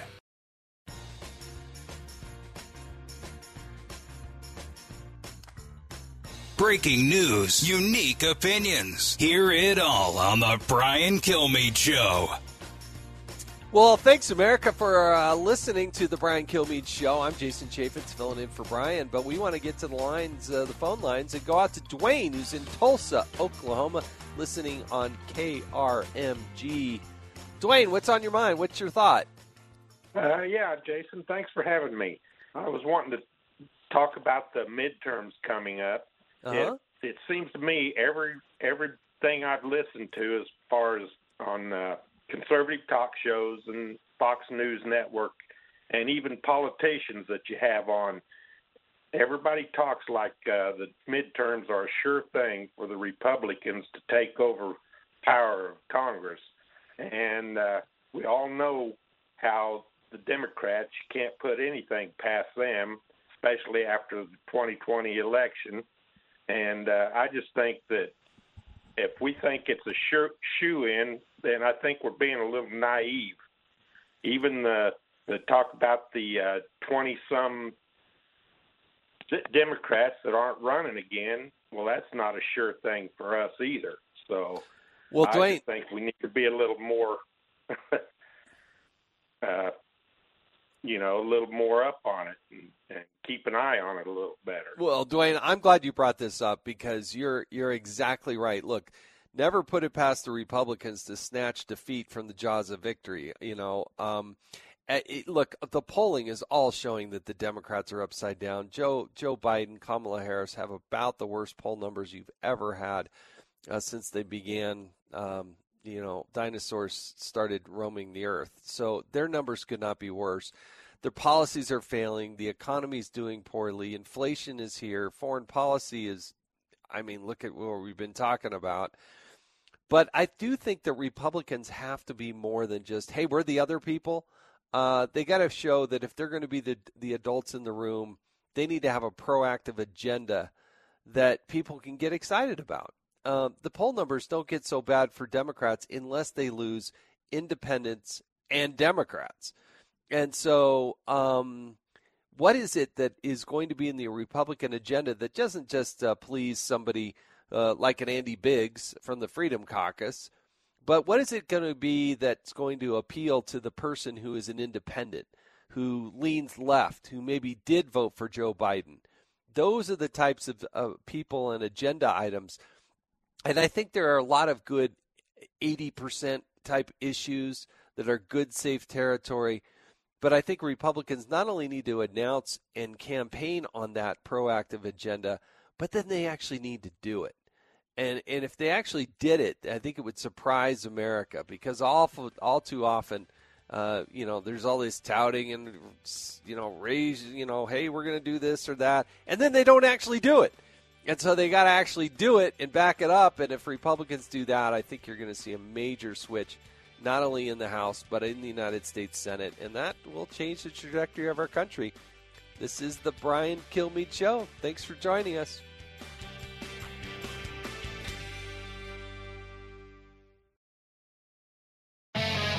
From the Fox News radio studios in New York City, giving you opinions and facts with a positive approach.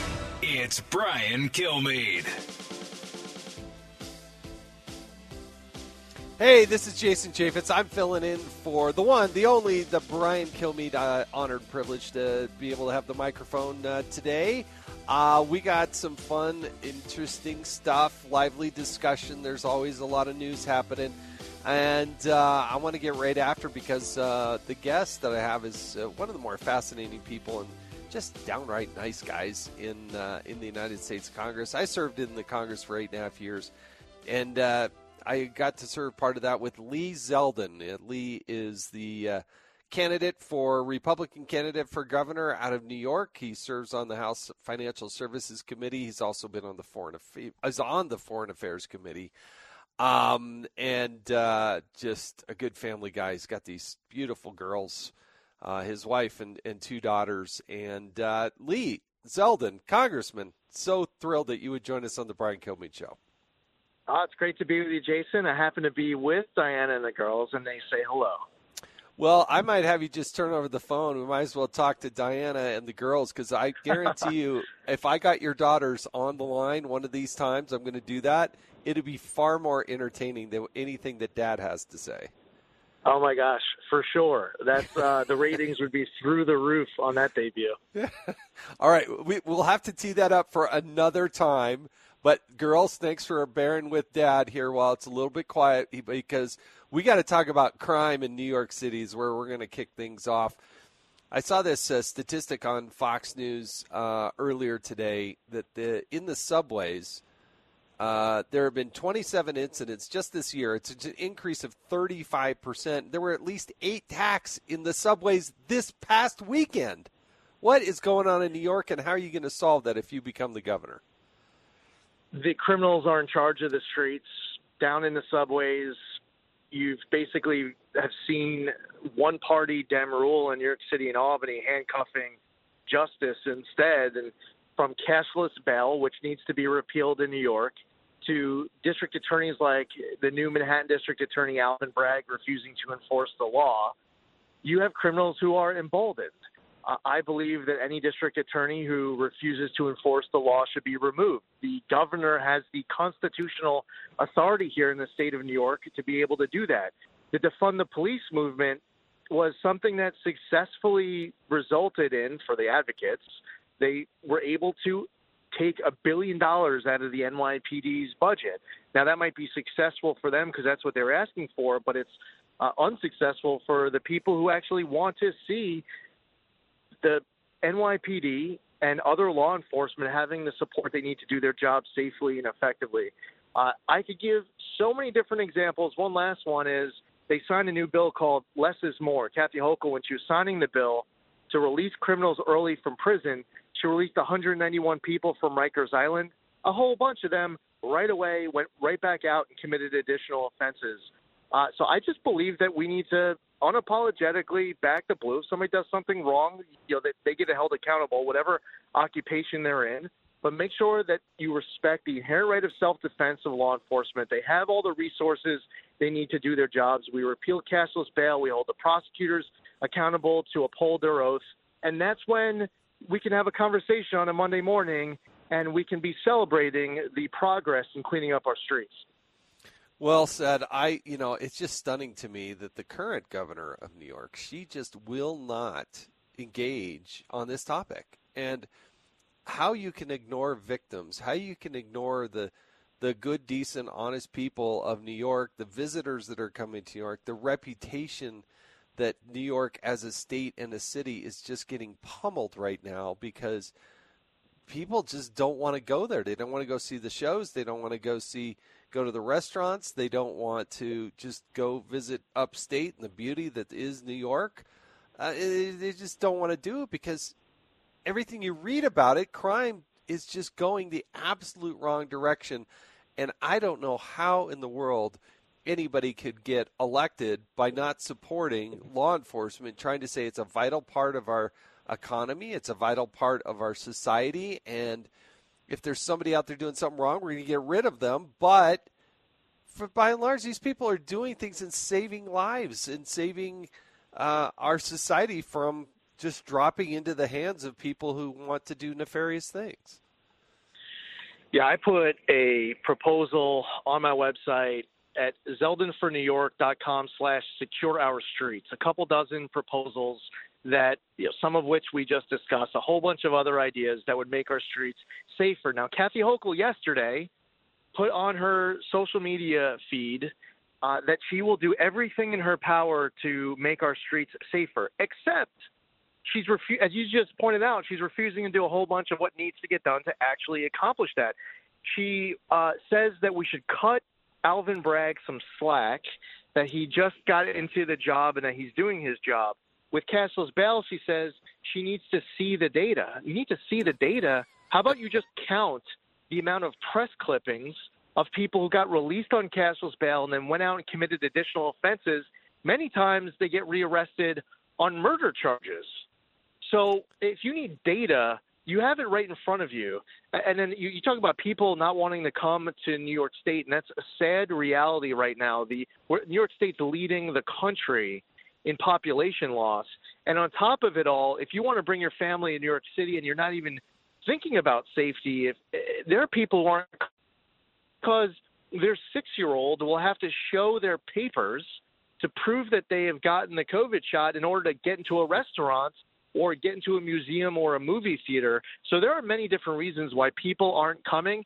Kathy Hochul, in my opinion, has to get fired November 8th you know, it's classic to be able to say, well, I got to review the data. Well, you were the lieutenant governor for years beforehand. It's not like you just showed up and you're, hey, I need a few days to get settled in.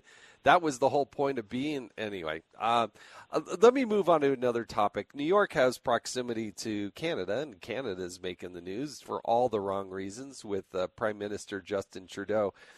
I was uh, honored to guest host uh, Sean Hannity's program, uh, Hannity on Fox News on Friday, had a chance to interview this Harold Jonker, who's uh, he's a trucker and he's in Canada. Let's listen to clip, clip 18, and I want to get your comments afterwards. We're not giving up.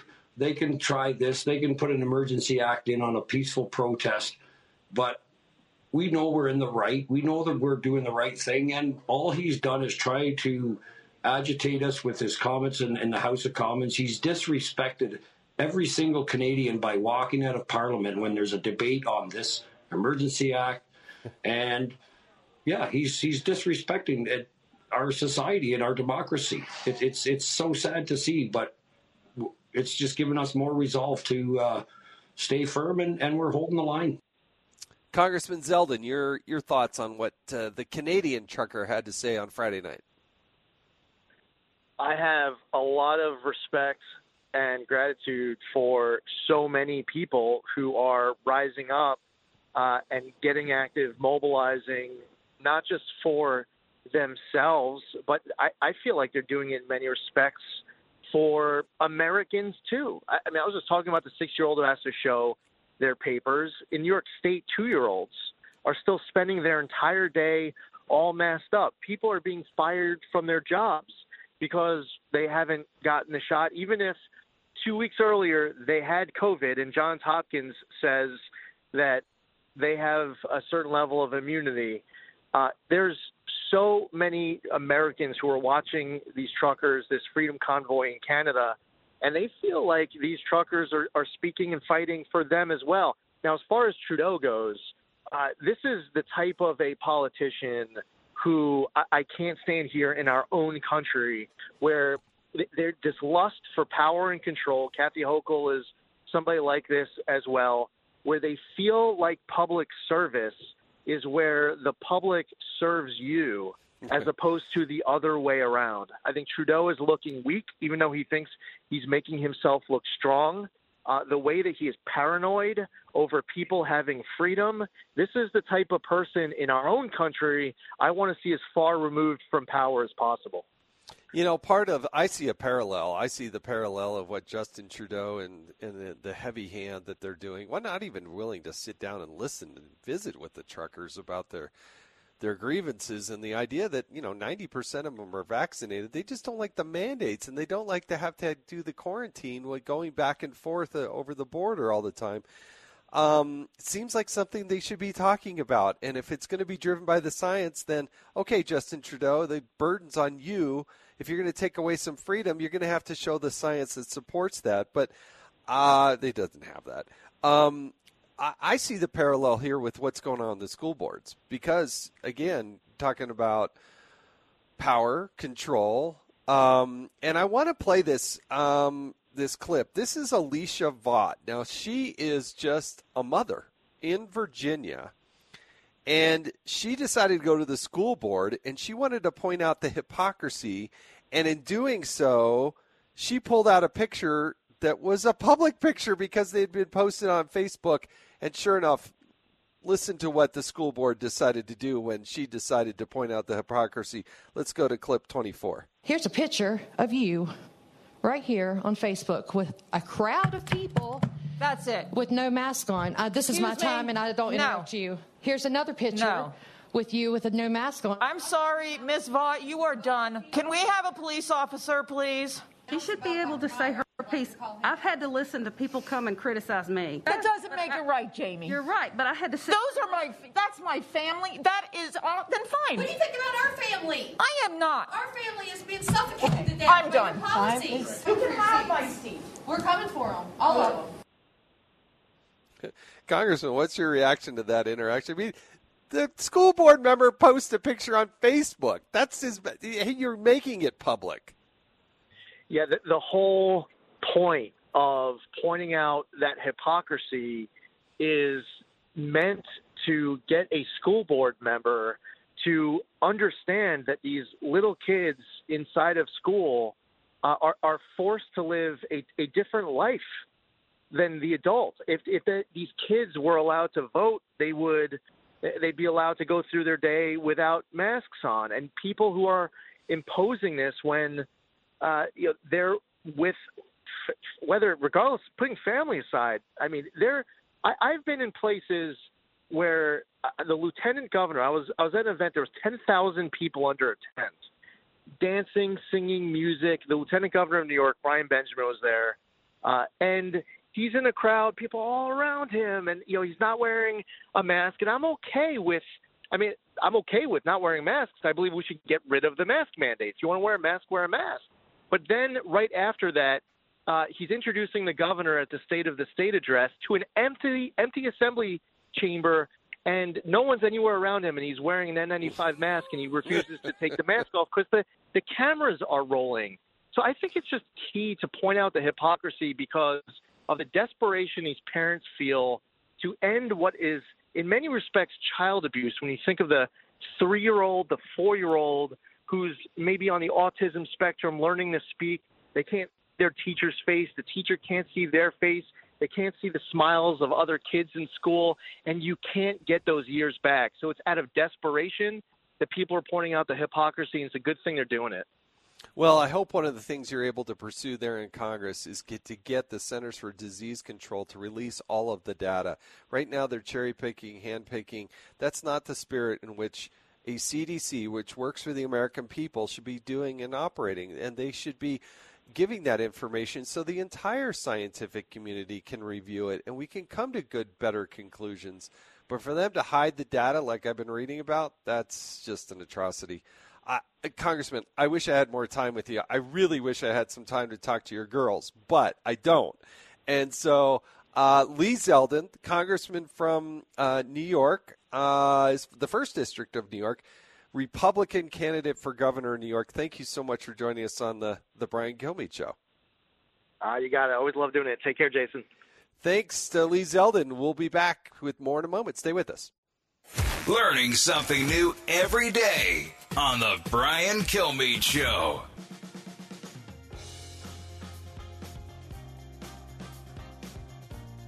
The fastest three hours in radio. You're with Brian Kilmeade. Well, almost with Brian Kilmeade. I'm Jason Chaffetz filling in for Brian, and um, lots happening in the news. But you know, every once in a while, the news gets it wrong, make mistakes. Uh, heaven knows I make quite a few mistakes. I'm sure you make some mistakes as well. But how you deal with them, I think, speaks volumes. Uh, you know, sometimes you just got to step up and say, "Hey, look, I made a mistake. Here's what I said. I didn't mean to do that. It was just kind of whoops, an accident." But sometimes things happen in the national or traditional media that probably are just a little bit more than uh, coincidence. Uh, it wasn't just an accident. You know, like an accident is it you know, you're at the store and a pallet falls over or something accidentally. You know, that's an accident. But when some of these other things happen, I don't think they're just accidents. Um, coming up after the break, we're going to have Byron York um, from the uh, from the Washington Examiner coming. We're going to talk about some of these, but I'm going to highlight one before we get to them. That is what the Washington Post did to Clarence Thomas. Uh, Supreme Court justice, historic Supreme Court justice. Well, the Washington Post was quoting Bernie uh, uh, Bennie Thompson, the Democrat from uh, Mississippi, who's the chairman of the House Homeland Security Committee. He said, quote, if you know that a person has been vetted by Jim Clyburn, you know that the person won't go to the court and end up being a Clarence Thomas. Well, that's his opinion. Um, but here's the problem. The Post added on to the quote a comment that mentioned the mention of Thomas was, quote, referring to the black justice whose rulings often resembled the thinking of white conservatives. Oh my goodness. That is just totally out of control. Well, they got caught. It wasn't just an accident, and they had to issue a retraction um, saying, quote, a previous version of the story imprecisely referred to Justice Clarence Thomas' opinions as often reflecting the thinking of white conservatives rather than conservatives broadly. That reference has been removed. Can you imagine having to write that kind of retraction? But who is thinking like that? They, a person is a person. It's like uh, these are people. They just because I, how they try to segment and divide us and to, to cast dispersion on somebody and try to make it about race and that he's not really a black person I, is just absolutely disgusting. It should never be. You know, you would think it should never be tolerated. It should always be called out. And for the Washington Post, who has just lost its way in, in the recent in recent ways.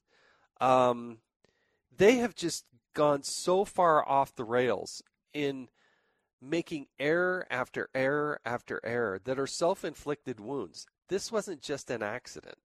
Like I said, an accident would be, oh, whoops, I I misquoted him. I thought he said this and he didn't. I played back the recorder and I was wrong. It, it wasn't that at all. And it did, you certainly, when you read what the Washington Post put out there, it wasn't like it was a heartfelt, oh, we really regret the error and was should never have happened and all that kind of stuff. It was it was good that they did a clarification, but it was hardly an apology along the way. Stay with us. We got more and more examples of this as we talk about it on the Brian Kilmeade show. We'll be back. Stay with us.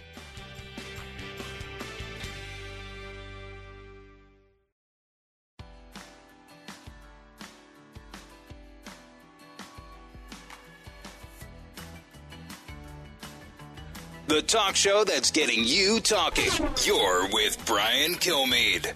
This new wrinkle, it really is just a wrinkle and it's very vague. We're still trying to get a sense of what the facts are here. It does not show the actual spying that, uh, that, that Trump and others are saying it does. If you're going to call it Watergate, it's that the security guard at the Watergate, while being paid to do security to see just who was coming in, doesn't mean they were going through their briefcases, doesn't mean it was going through the files that they were bringing in. If what they did had been illegal, we would have had a charge.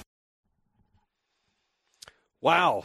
The, those are some of the comments related to the Durham probe that uh, were popped out to try to justify that, hey, we shouldn't even be talking about that. But somebody who knows a bit about it and uh, thrilled to have on the show today, uh, Byron York, chief political correspondent, Washington Examiner. He's a Fox News contributor, and he also wrote a book, a good one, called The Obsession inside Washington establishment's never ending war on Trump. Certainly very applicable here. I'm Jason Chaffetz filling in for Brian Kilmeade, but Byron, thanks for joining me today. Mr. Chairman, good to speak to you. well, thank you. Uh, that's in my rearview mirror, but uh, I, I, appreciate you saying that. Um, I want to talk about a few of the things that are going on in Washington, D.C., because you're a keen observer of it. Um, this Durham probe, it ain't going away. But even though it is moving forward, it is a U.S. attorney with court filings.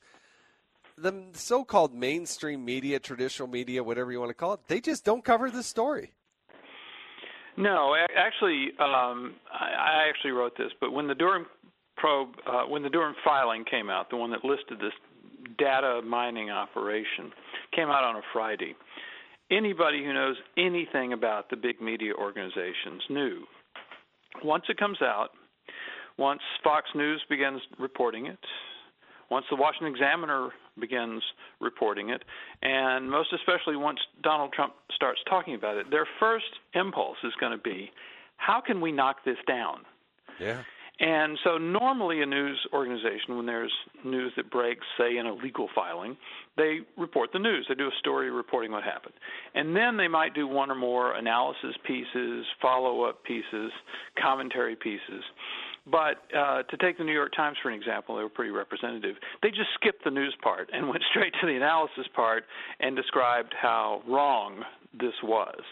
Um, but you know, it's it's pretty clear that uh, Hillary Clinton, after having commissioned the dossier, she being basically the person responsible for the Steele dossier, after having done that, um, has this data operation going that is searching for some through private, proprietary, non-public information, trying to find some sort of tech link, a computer link between Trump and Russia, which she could then feed to the FBI, and in one case to the CIA, and then to the press in hopes of getting this out and damaging Trump and winning the election. So that's what the news is. It's pretty significant.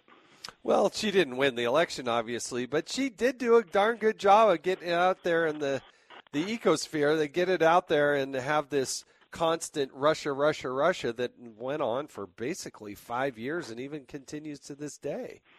Yeah, I, I, I pointed out in my new newsletter today, some of these these projects did outlive the campaign. Um, obviously, she didn't get the dossier into the public conversation like she wanted to before the election. Um, she did, even though it was kind of a joke if you read it. She got the FBI to take it very seriously, and they They investigated it. They used it to um, get a wiretap warrant for for Carter Page. Uh, the FBI wanted to include the dossier in the intelligence community assessment of Russian efforts to influence the 2016 election. And then uh, the big hit came um, in January 2017. Trump is president elect. James Comey, the other intel chiefs, go to New York to brief Trump on the intelligence community assess- uh, assessment. And then uh, Comey asks for a, a little one-on-one meeting after the briefing, yeah. and that's where he briefs Trump on the dossier, the what's what's called the P tape um, uh, allegation in the dossier that Trump watched while there was this kinky sex act going on in a Moscow hotel room, and Russian spy cameras captured the whole thing on video, and then that leaks to the press.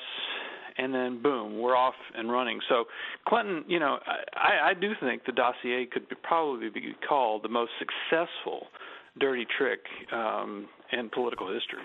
Yeah, no, you still have far too many people that think it's real and that there was some sort of evidence of it. But after the Mueller probe and, and they all have shows on MSNBC, as a matter of yeah. fact.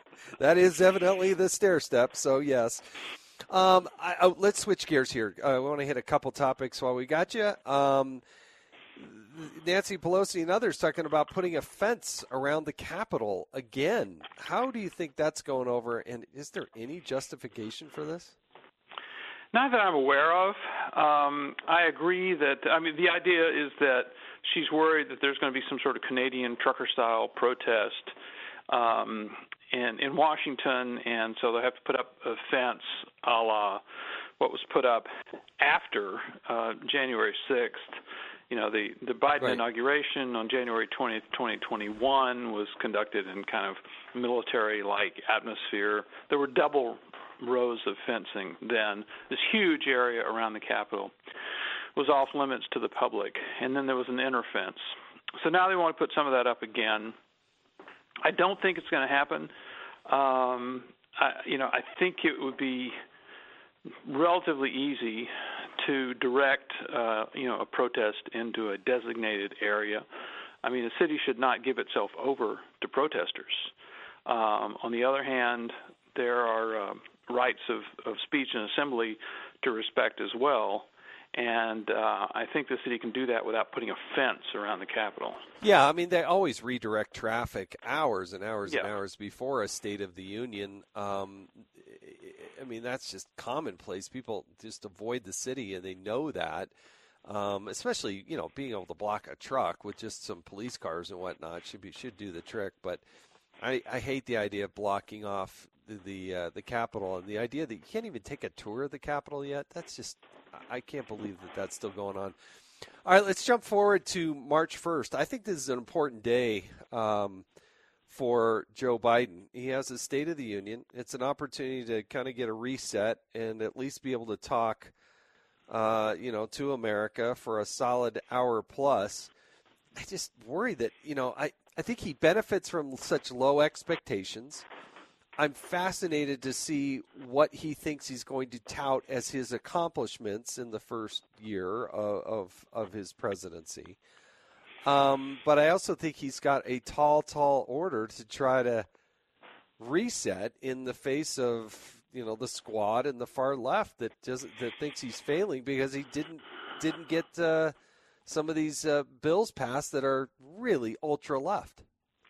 Well, I, I don't think in the long term, and by that I mean just the rest of this year, I don't think a reset is really possible. Clearly, some of Biden's advisors think he's going to display great leadership on Ukraine, uh, and that'll sort of recast him as a as a world leader, and people will forget about inflation or something. I don't I don't know exactly how they're thinking about it, but yeah, I won't think about that when I go to the grocery store. Yeah, yeah, they view it as this opportunity to sort of recast him as a leader. First of all, you know, Ukraine is is unlikely to be a happy story in any event. Um, and uh, I don't see that image of Biden emerging from this. The bigger thing is, um, it's very hard to turn things around. Biden did accomplish some, some things in his first year. Remember, that early on there was the 1.9 trillion dollar quote COVID relief bill, covered a lot more than COVID relief, and then there was in I guess it was August or September there was the 1.1 trillion dollar bipartisan infrastructure bill, and then then he kind of ground to a halt. But he got a lot of spending in. That's three trillion dollars right there, and Democrats above the normal, you know, U.S. government spending. Democrats like that sort of thing. Um, the problem is because of the of the problems that we all know about, uh, inflation, uh, the border, uh, all sorts of uh, you know uncertainty, unrest, on and and wokeness, and all of this stuff. Uh, his approval rating is down in the low 40s. Gallup did a study and looked at presidential midterms and found that when the president has a job approval rating of 50 or above, the average loss of seats for that president in midterms was about 14. But when the president had a job approval rating of 50 or below, below 50%, uh, the average number of seats lost was 37. Hmm. In addition, somebody else was doing some uh, uh, research, looked back at every midterm uh, since there's been polling, about 70 years, and found that no president, none, has substantially increased his job approval rating between February of the midterm year and the elections themselves. Interesting. Uh, in fact, they usually go down. Job approval usually goes down. So um, it's just incredibly unlikely that Joe Biden can turn this around and be viewed as a really great president by November. I, I did not know that about the, the polling numbers inevitably going down, but I think, yeah, there's probably tens of millions of dollars now raining down on the American people that are pointing out the flaws of a presidency. Um, and that number inevitably gets worse and worse and worse. And, yep. you know, very few of these presidents actually kind of learn from their mistakes. I think Clinton probably learned from his mistakes probably as, as well as anybody, but um, and then actually got some some bipartisan things done after that. But the other thing that's but looming, he took a big beating in his midterm in 1994. Yeah, yeah and it, it, kind of forced to do it. Um, Correct. And but he was at least cognizant enough to say, "All right, I got, I got, I got a whooping, and uh, now I'm going to uh, course correct here a little bit and work with people." I mean, the right. whole promise of Joe Biden was that he was going to work with people, and there's scant evidence that he actually has. All right, I want to yeah. scoot over to the Supreme Court because, uh, according to the president's timeline, he's going to announce somebody in the next seven days. Um, but that's certainly, I, I, I mean, I don't know how people are going to react to it. We don't know who it is. We know what they look like. We just don't know uh, who it might be. Well, I think the if if people want the kind of Cliff Notes version of this, the president is going to announce his nominee. All Democrats are going to support it. Maybe a Republican or two are going to support the nomination, and the nominee will be confirmed. I mean, you know, unless something blows up, unless there's some crazy person in her past, cra- crazy uh, incident or something in her past, which seems unlikely if they do the correct vetting. Um, you know, Democrats are they've they've already you know sunk Biden's uh, agenda in terms of Build Back Better. Uh, they're not going to sink uh, a Supreme Court nomination, especially one that uh, we already know will be uh, devoted to an African American woman, first first African American woman to be on the court. Democrats are not going to stop that.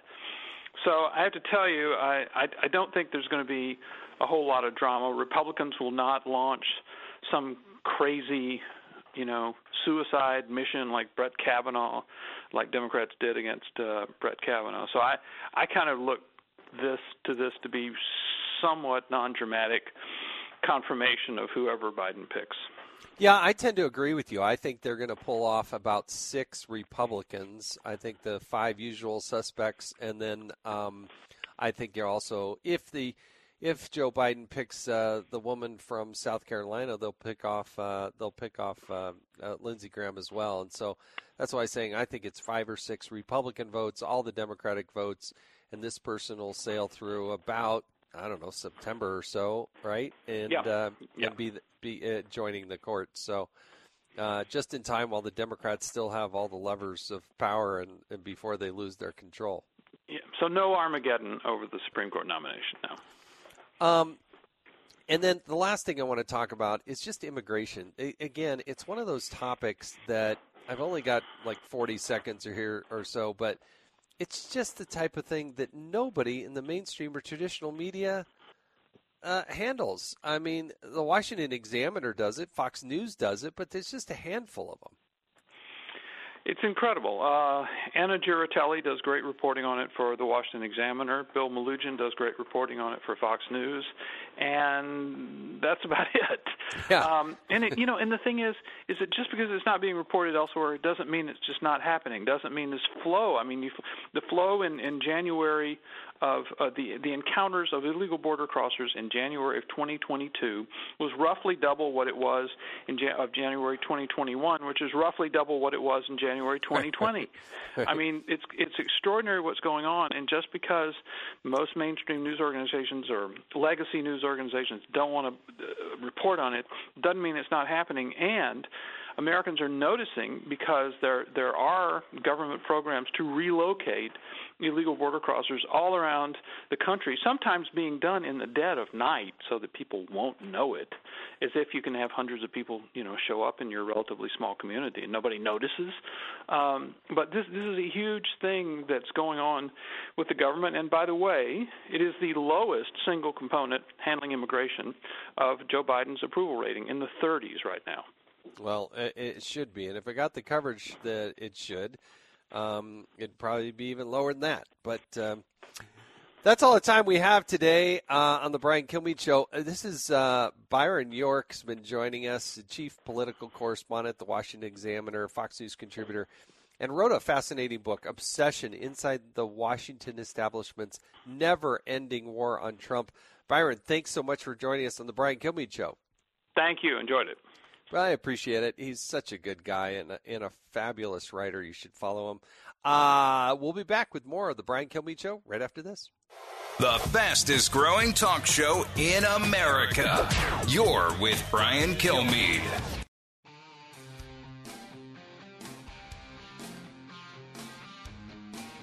He's so busy, he'll make your head spin. It's Brian Kilmeade. Actually, it's Jason Chaffetz uh, filling in for Brian Kilmeade. I really appreciate him entrusting me with the microphone while he's out today. Um, uh, he'll be back soon, but uh, I really do appreciate it. He and I uh, get along just fine, and and uh, really honored that he would ask me to come sit in. And I hope you've enjoyed it. I want to give a little tip of the hat as we get near the end of, end of this uh, this hour here uh, to Elon Musk. Now, I don't know what you think of Elon Musk. I'm a great admirer of Elon Musk. I thought it was just uh, classic what he did. Uh, here, Elizabeth Warren, uh, she said, "quote You know how much Elon Musk paid in taxes? One of the richest people in the world, zero, and he's not the only one. Jeff Bezos, another one." One of the richest people in the world. He pays less in taxes than public school teachers or a firefighter. Well, uh, she was a little premature on that because uh, in 2021, Elon Musk paid the single largest tax bill in the history of the United States, over $11 billion. So, uh, Elizabeth Warren, you need to learn how the world works. Uh, when he makes money, then he pays taxes, and he paid about a bunch of them. And I would also highlight what he said last time. We will visit the IRS next time in D.C. and just say hi. Since I paid the most taxes ever in the history for an individual last year, maybe I can have a cookie or something. I hope Elon Musk does go visit the IRS and does get at least a cookie. Thanks for paying so much in taxes, 11 billion. I'm Jason Chaffetz. Thanks for enjoy- thanks for having us in your home.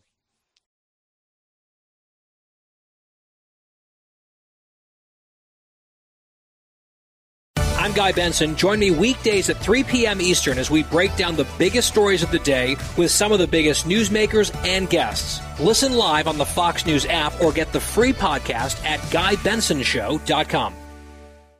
Listen to the show ad free on Fox News Podcast Plus, on Apple Podcast, Amazon Music with your Prime membership, or subscribe wherever you get your podcasts.